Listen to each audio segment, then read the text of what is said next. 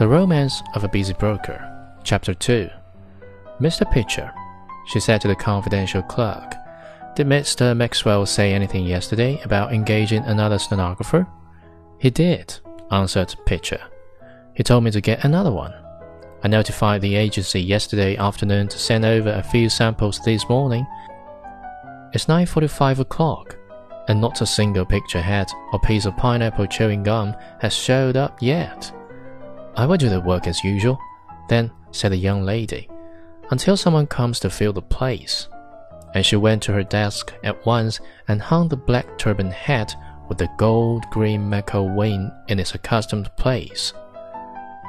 He who has been denied the spectacle of a busy Manhattan broker during a rush of business is handicapped for the profession of anthropology. The poet sings of the crowded hour of glorious life.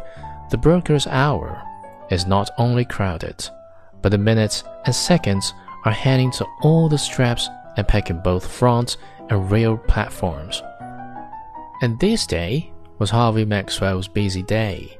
The ticker began to reel out jerkily as fitful coils of tape. The desk telephone had a chronic attack of buzzing.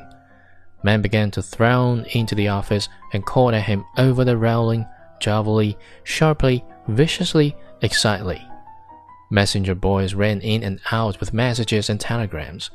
The clerks in the office jumped about like sailors during a storm.